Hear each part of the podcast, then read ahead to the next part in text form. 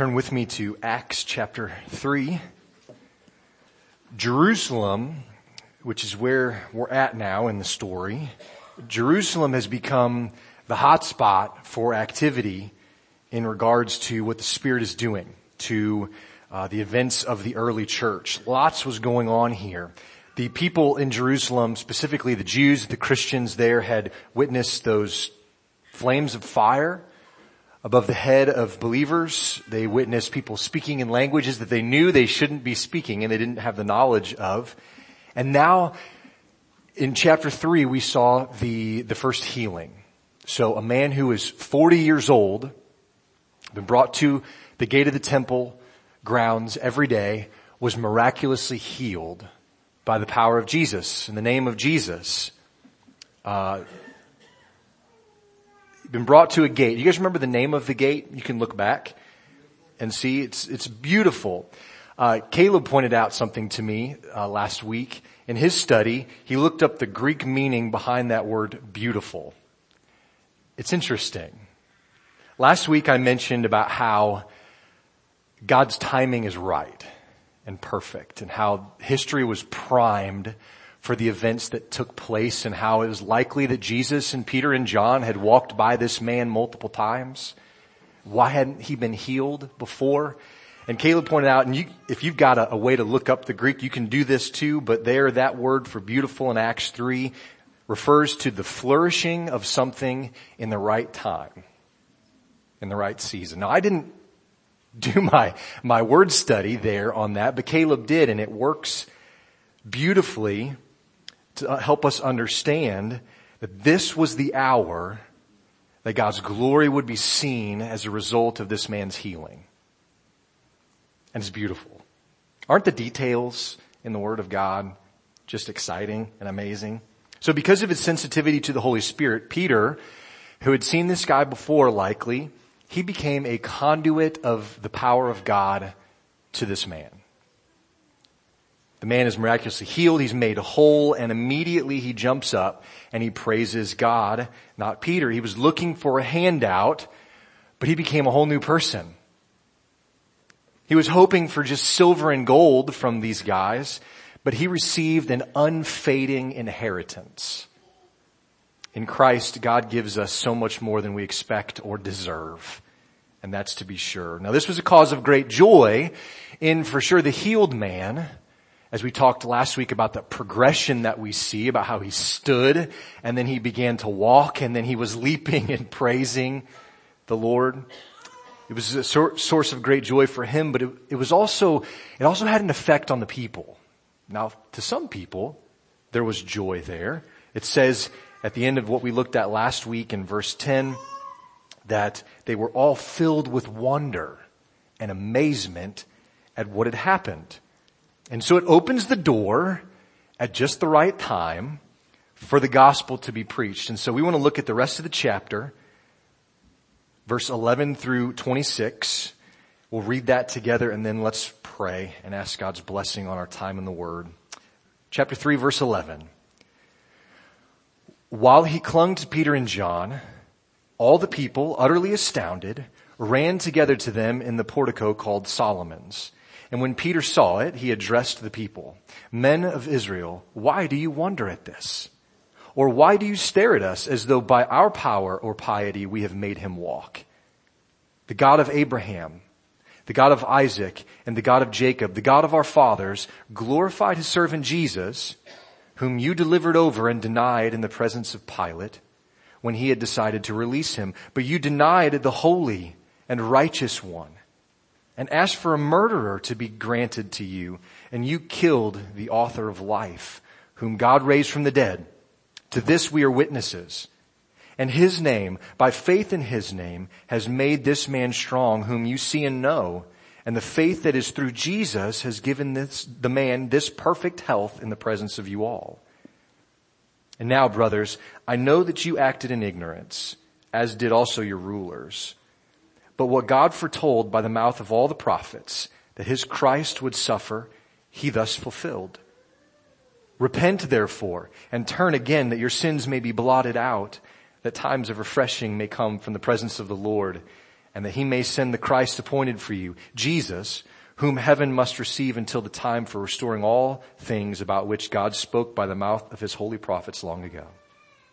Verse 22. Moses said, the Lord God will raise up for you a prophet like me from your brothers. You shall listen to him in whatever he tells you. And and it shall be that every soul who does not listen to that prophet shall be destroyed from the people. And all the prophets who have spoken from Samuel and those who came after him also proclaimed these days. You are the sons of the prophets and of the covenant that God made with your fathers, saying to Abraham, and in your offspring shall all the families of the earth be blessed. God, having raised up his servant, sent him to you first to bless you by turning every one of you from your wickedness. Let's, let's pray. Lord, uh, here's another sermon that's preached, and we need to hear sermons like this. Lord, I pray that you would allow uh, your spirit to, to work in this place uh, for another sermon to be preached that glorifies the name of Christ. I pray that that's what is moving our hearts this day and tomorrow and the day after. That's to glorify the risen Savior. May everything that happens here, certainly, but when we leave from here and we go to our homes and tomorrow when many of us go into offices or the workplace, may that still be our desire. May the joy of our salvation spill over into those around us. Lord, do your work through your word today. In Jesus' name, amen. So you can see in the first few verses that we read together that the, the man who had been healed, he was sticking close to Peter and John. So he was, I think the text says he clung, he clung to them. And the people around, they were just continuing in astonishment.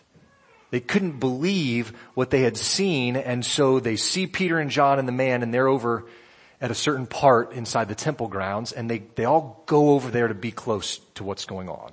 Like I said, it's a hotbed for activity and the spirit was moving. Things were happening. And they catch up to Peter and John and, and the man at a place called Solomon's Portico. Or this is kind of like a, imagine a colonnade it's, it's a, it's like a, a, a large hallway, outdoor hallway with pillars, uh, probably covered, and it's called Solomon's Porch. Uh, this is a place, it's not inside the temple, but it's inside the temple grounds, if you will. And it's just an outdoor place that people would sometimes assemble. And so they, they catch up to him there. Verse 12 says, Peter recognizes what's going on. There's a crowd gathering. Because of the sign of this man's healing, there's a crowd gathering. And he's sensitive to the leading of the Holy Spirit, and so he takes the opportunity here to do the same thing he did right after Pentecost. Right? The sign of speaking in tongues is there, the flames of fire over their heads, and Peter uses that time in chapter 2 to explain what's going on and to preach the gospel. He does the same thing in chapter 3. But remember in chapter two, what did some people assume was happening? People are speaking in tongues, the Spirit's moving, and some people looked at it and said, these Christians are drunk. And they tried to explain what was going on with human reasoning. And so, uh, here in Acts 3, no one's accusing anyone of that.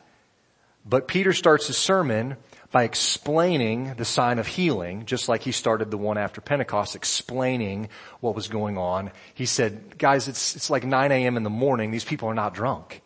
Something deeper, something uh, below the surface going on. He does the same thing here. He looks at them and in chat, in verse 12, he says, men of Israel, guys, why do you wonder at this?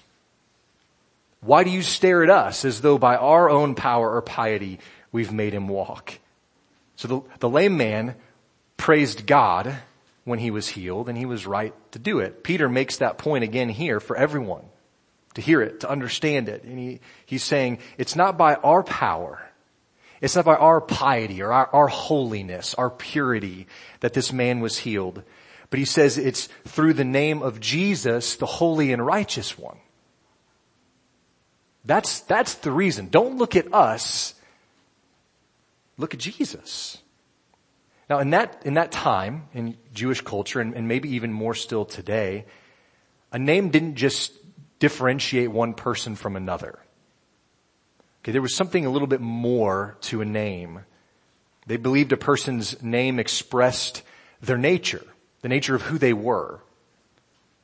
They, the, the power of a person was present and available in the name of that person. So think about in that day, Roman soldiers acted under the name of Caesar and they would carry out their duties under that authority and they would use that name. And if you defied them, you were as, in a sense, defying Caesar, the one who had power and authority over them. Look at, look back at verse six. This is why Peter said, in the name of Jesus Christ of Nazareth, rise up and walk. It was in the name of someone who had authority greater than him who he was calling on and walking in. I think Peter does this intentionally, consciously, in the authority and the power of Jesus. He, he's making a point to say it's not in my power, not in my purity, not in my authority, but in Jesus. Skip forward to verse 16. Peter won't even take credit for it.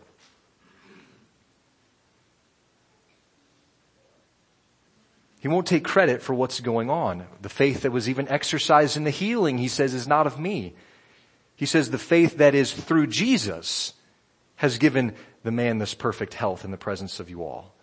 Now the word through, that's how the ESV translates it. In the King James Version, it's the word by.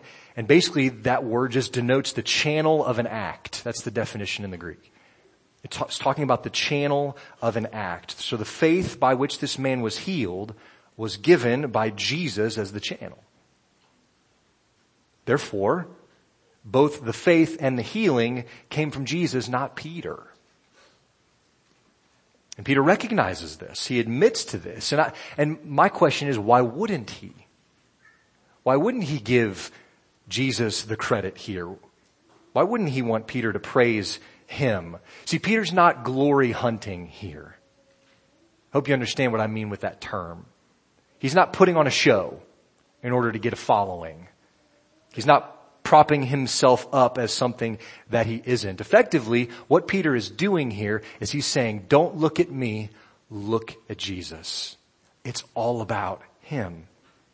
The sermon he preaches makes this abundantly clear. Just glance down. These are all noted in your notes verse 13, 14, 15, 16, 18, 20, 21, 22, 23, 24, 25, and 26 all specifically reference Jesus Christ. Not him, but Jesus. He says, he says that Jesus is God's true servant. He's the holy and righteous one. He's the author of life. He is the one who healed this man. He's the fulfillment of the Old Testament prophets. He's the last prophet. He's the source of blessing and he was sent first to the Jews in order to turn them from their wickedness. So God used Peter as a conduit of blessing to this man and to many more. But even Peter pleaded with them, don't focus on me, focus on Jesus. The lame man understood this and did it. He focused on Jesus. I read a story this week about Leonardo da Vinci famous sculptor and artist. He painted what you guys have probably seen as that, that painting of the Lord's, of the Last Supper. It's said, and this is conjecture, but I read in several sources, it's said that when he was finishing and had just finished this portrait, that he invited a friend to come in and look it over and tell him what he thought of it. So this friend comes in and wanting to be encouraging to Leonardo da Vinci, he says, wow, this is great. I love the, the, the chalice that's by Jesus on the table. It's, it's beautiful. It shines as almost, it's real. The gems in it. Uh, it's, it's actually worthy to be used by somebody like Jesus. Very encouraging to Leonardo da Vinci. Well, they talk a little bit more about the painting and it says that Leonardo da Vinci went over with a brush and blotted out the cup entirely, painted right over it, removing it from the picture. And reported, it said that he said, nothing must distract from the figure of Christ. Whatever detracts or diverts attention from Jesus must be blotted out. Now this story could have been made up over the years, but it's interesting. If you look at a picture and you go home, wait till after church at least, and you Google this picture, there's not a cup on the table by Jesus. He's blotting out anything that would distract from Jesus, and that's what Peter is doing here. When Peter and John saw the first hints that people were running to them as these powerful men of God, that they were the source somehow of this power to perform miracles like this, Peter immediately shines the light back on Jesus and eliminates anything that would detract from him. Jesus was the clear and consistent point of what the apostles said and did throughout the New Testament. Paul even says that the things that he worked hard at were not about him. In 1 Corinthians chapter 15 verses 9 and 10 he says this, for I am the least of the apostles, unworthy to be called an apostle because I persecuted the church of God, he says. But by the grace of God I am what I am. And his grace towards me was not in vain. On the contrary, I worked harder than any of them, though it was not I, but the grace of God that was with me. So can God still do incredible things like what we see in the book of Acts, like what we see with this man? I have to believe that he can, according to his ways and for his purposes, but I don't think that any of us should expect to see anything like this if our desire is for the glory. If we're making it about us. Peter was quick he was concise about who deserved the praise. And if anything incredible is going to happen around us or through us, we have to be clear about that too. Now later in the book of Acts in chapter 14, Paul actually does this same thing for a man who was born lame. He instructs him. He says, stand up and walk. And the man does. And there in the story, and we'll get there eventually, but the people around respond in a way that Paul did not like.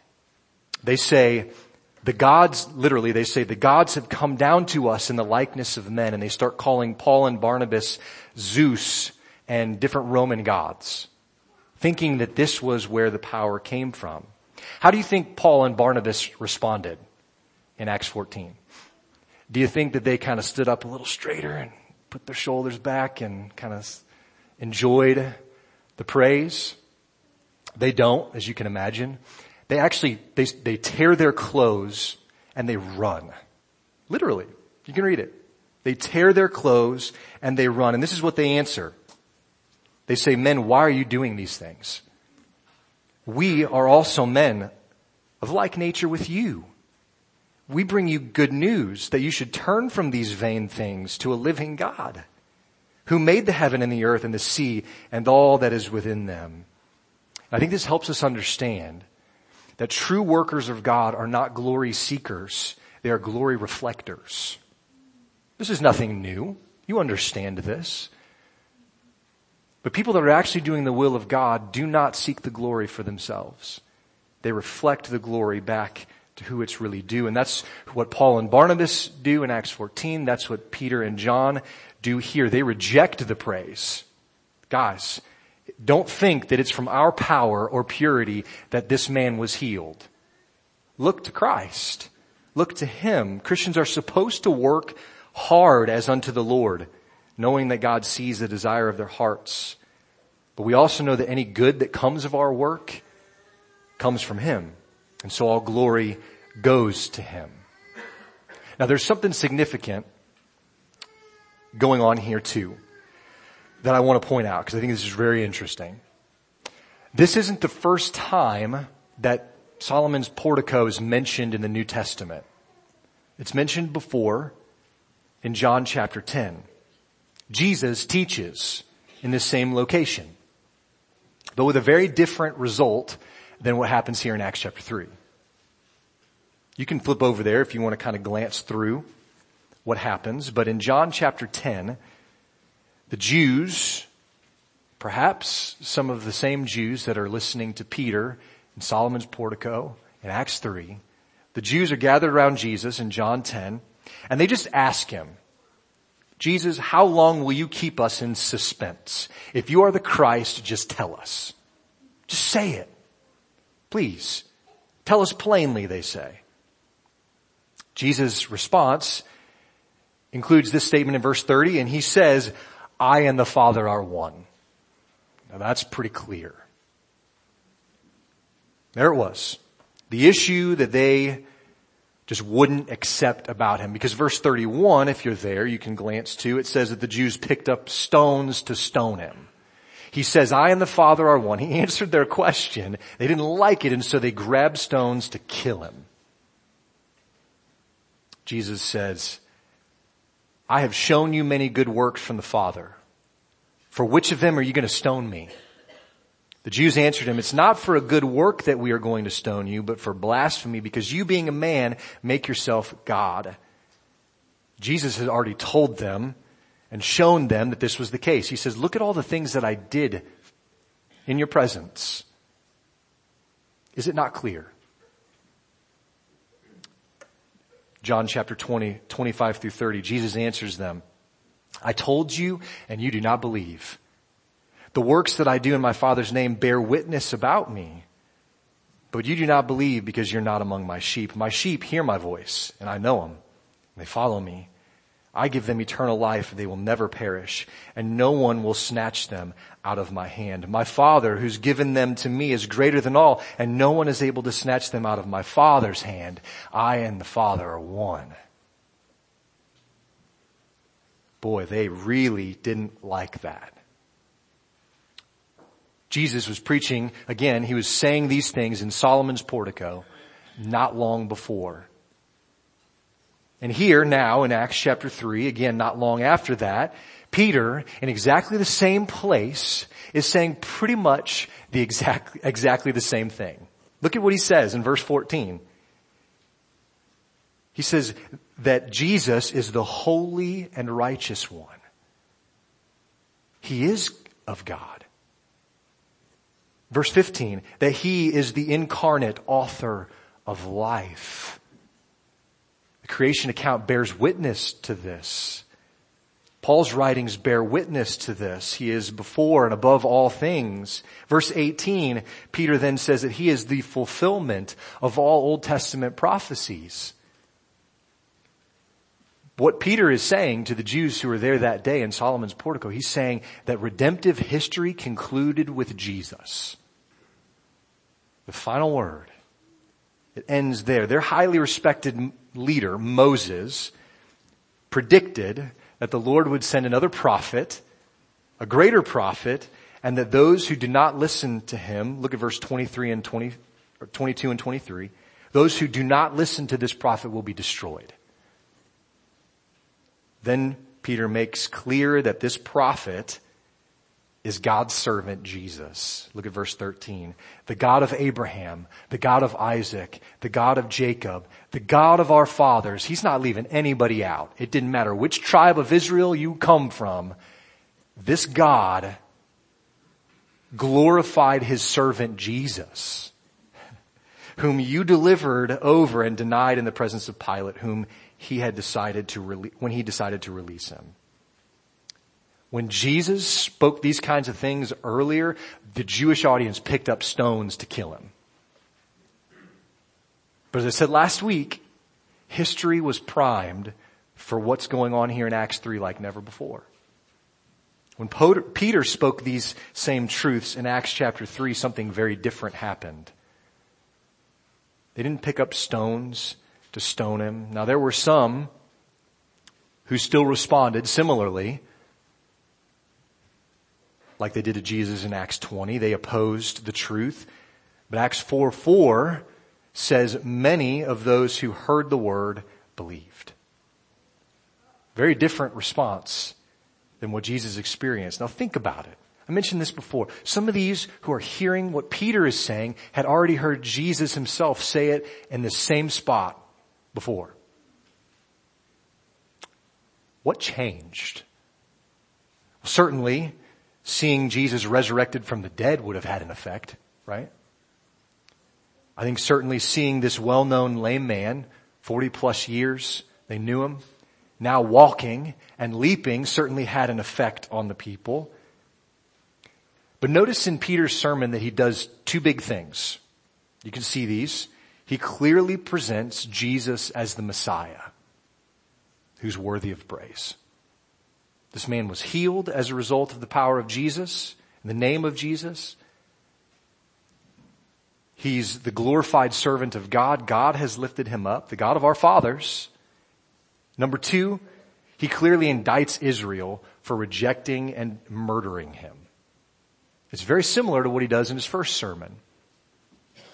Now the events of Pentecost, I think, had kind of broken the crust of their hard hearts, many of them there in Jerusalem. And through the signs and wonders that they had just seen, the, the soil was continuing to be worked up in their hearts. And now Peter, sensitive to the Holy Spirit, takes this opportunity to explain the sign and then to sow the seeds of the gospel in that soil.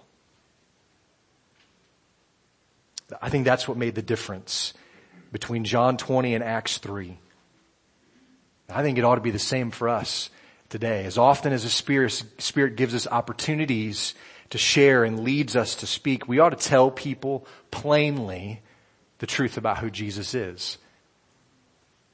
But speaking to a people about Jesus at some point includes speaking to people about their sin.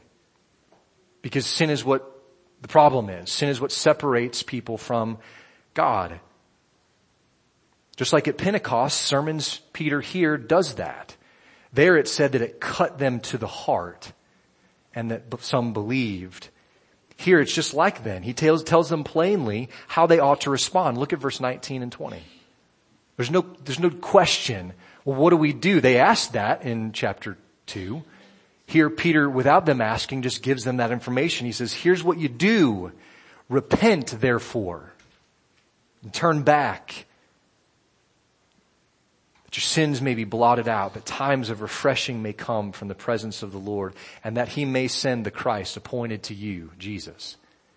And notice the word therefore in verse 19. This is a, a word sort of of conclusion to some degree.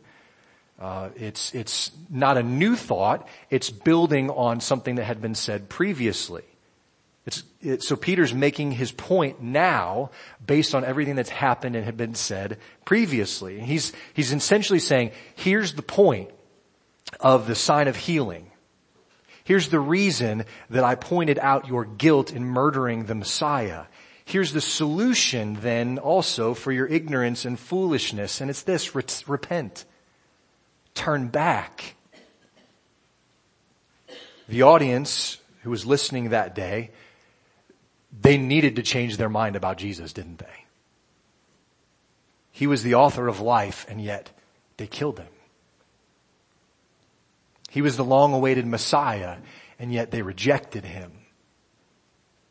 They needed to repent. They needed to change their minds and agree with God about their sin. They needed to turn their back from the sin of thinking that the law could save them. They needed to come to terms with the fact that only Jesus Christ could save them from sin and get them into a relationship with God. Repentance, we've defined before as a change of mind that results in a change of action.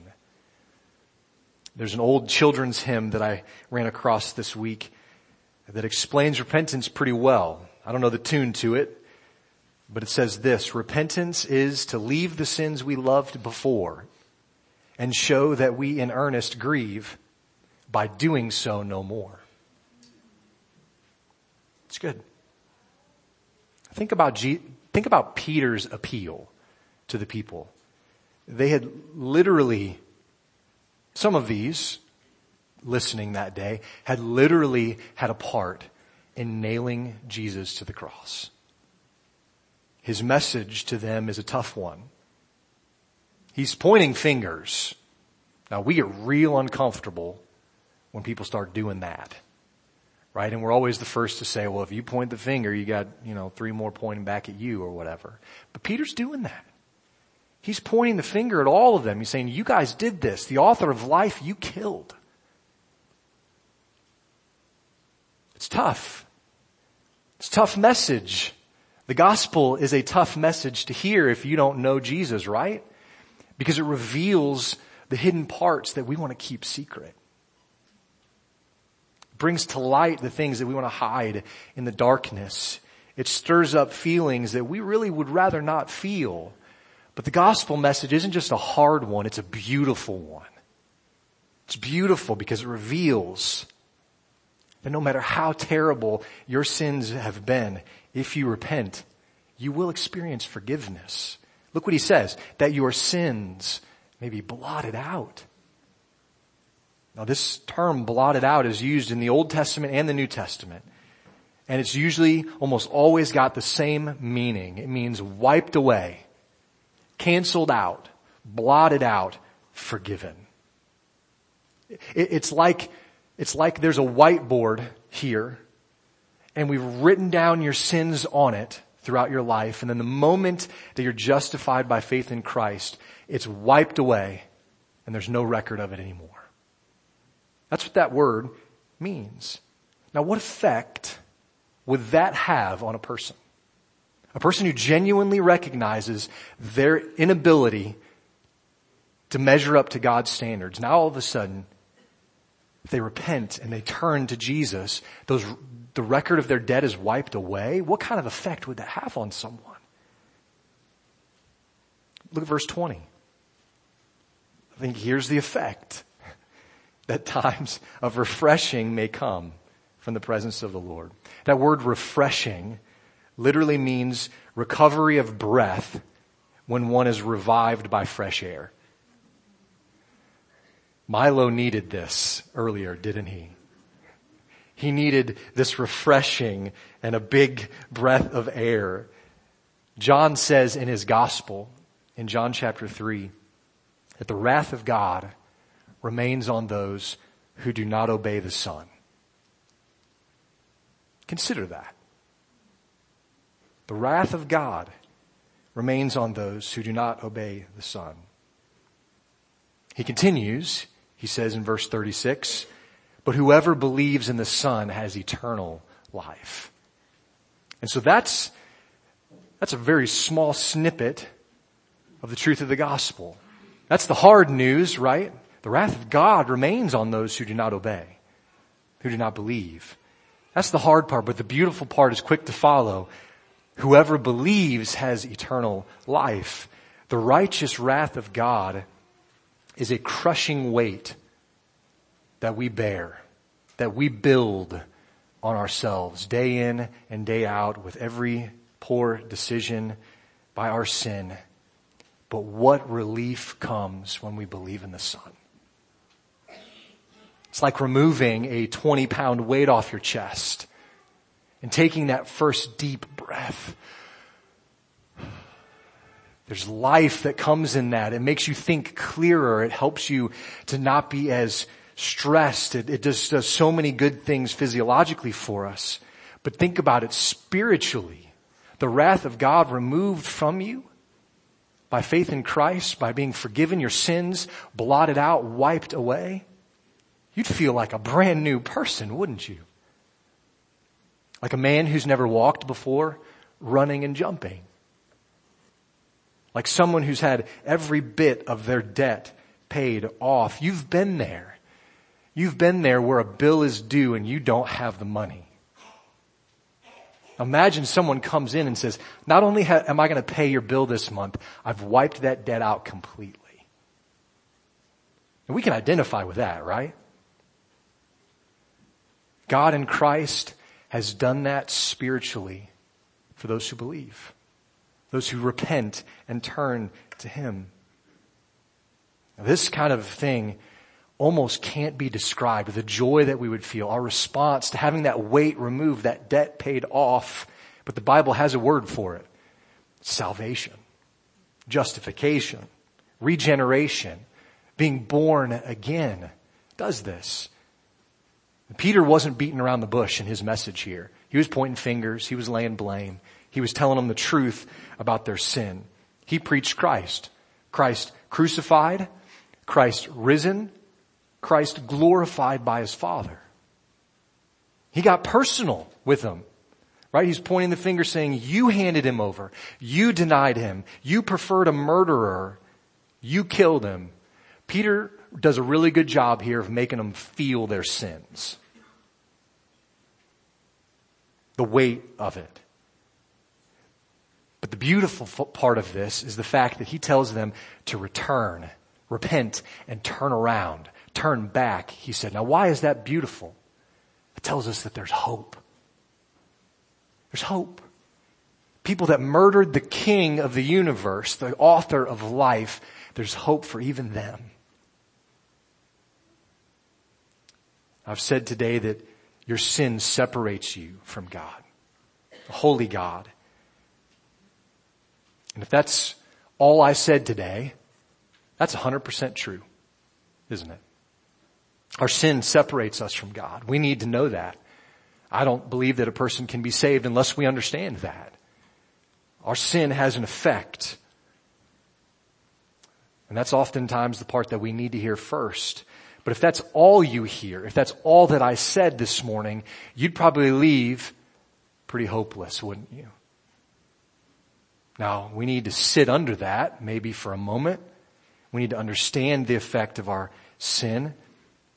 But that's not the whole gospel. That's not all there is. That's, the gospel is good news.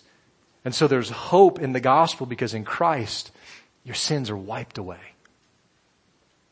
That's hope. Turn back that Peter encourages them to do. Really, it's a command for them to do. It refers to turning from and a turning to. So turn from sin. Turn to holiness. Turn from carelessness to thinking deeply. Turn from the world, turn to heaven. Turn from self and to Jesus. I think if, if we went around and I asked you, would you like to experience times of refreshing in your life? I think we'd all say yes. Right? I don't think there's anybody that's like, no, I'm, I'm all refreshed out. Thank you. We're all going to say, yes, I need some refreshing in my life. Maybe some of us would say, man, I, I, just feel like I need to breathe deeply. I've been so concerned and anxious and, and caught up in things of life that I just, I can't, I, I just don't feel at peace. I need to breathe deeply.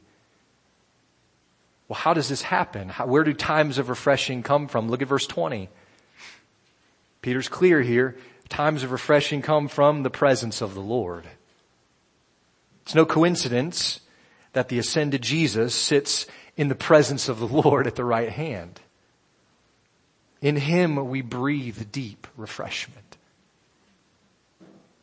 Verse 21 reminds us that there's a time coming when Jesus will come again and restore things according to the plan of the Father. He's going to restore all things. It's, it's coming, brothers and sisters. And there's hope and joy in that event that we look forward to. And many of us seeing the state of our world around us say, man, Lord, come quickly. And in that, there will be a cause of refreshing and joy, right? When the groaning that our earth and many of our souls are experiencing now will groan no more. When it's refreshed perfectly according to the will of the Father and you can know that personally today in Christ because of Jesus. Now we can't miss verse 23 at the end here. This is a warning. Says, and it shall be that every soul who does not listen to that prophet, remember talking about Jesus, shall be destroyed from the people. That's why the wrath of God remains on those who do not believe in the Son because they haven't listened to Jesus. They aren't listening to Him. So the wrath remains on them. They will be devoted to destruction. Don't ignore the message here. Don't ignore this about Jesus because the effect, Peter says, is catastrophic. It's not just like, well, now you're behind on your payment and you've got a late fee and, you know, maybe you're going to get your car repoed. It's, far more serious. It's far more eternal in effect. It's catastrophic. If you ignore the truth about Jesus, you have no hope. Don't ignore it, but repent and believe because that has the opposite effect. Right? If hopelessness comes from not repenting and not turning, then hope can be found in Jesus by believing and turning from sin, repenting from it. And this is, I think, one of Peter's final points in this sermon. He says, all hope is not lost. You murdered the author of life, but there's still a way for you to be reconciled back to God. There's still a way. None of us picked up a hammer and nailed Jesus to the cross. But in our sin, we do the spiritual aspect of that.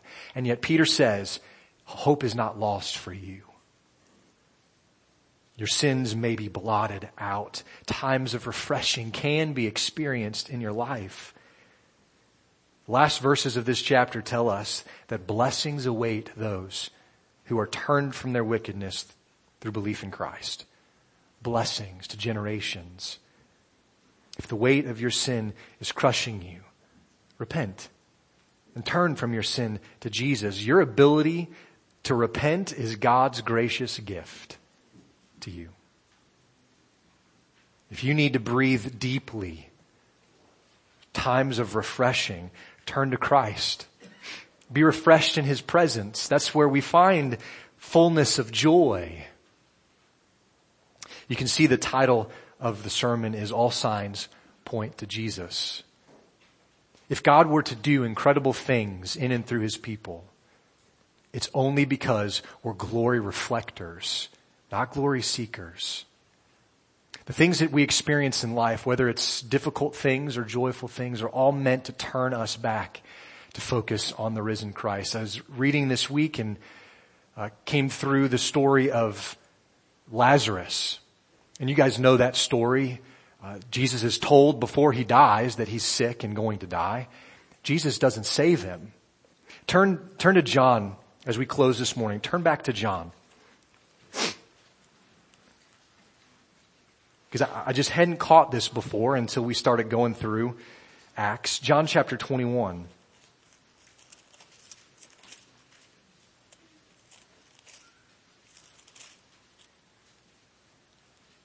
Well, I should have written it down. It's not John, John chapter 21.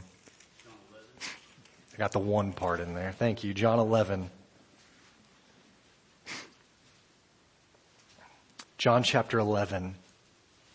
This is the story of that account. Just start at verse 1 with me. We're just going to read through verse 4. Now a certain man was ill, Lazarus of Bethany, the village of Mary and her sister Martha. It was Mar- Mary who anointed the Lord with ointment and wiped his feet with her hair, whose brother Lazarus was ill.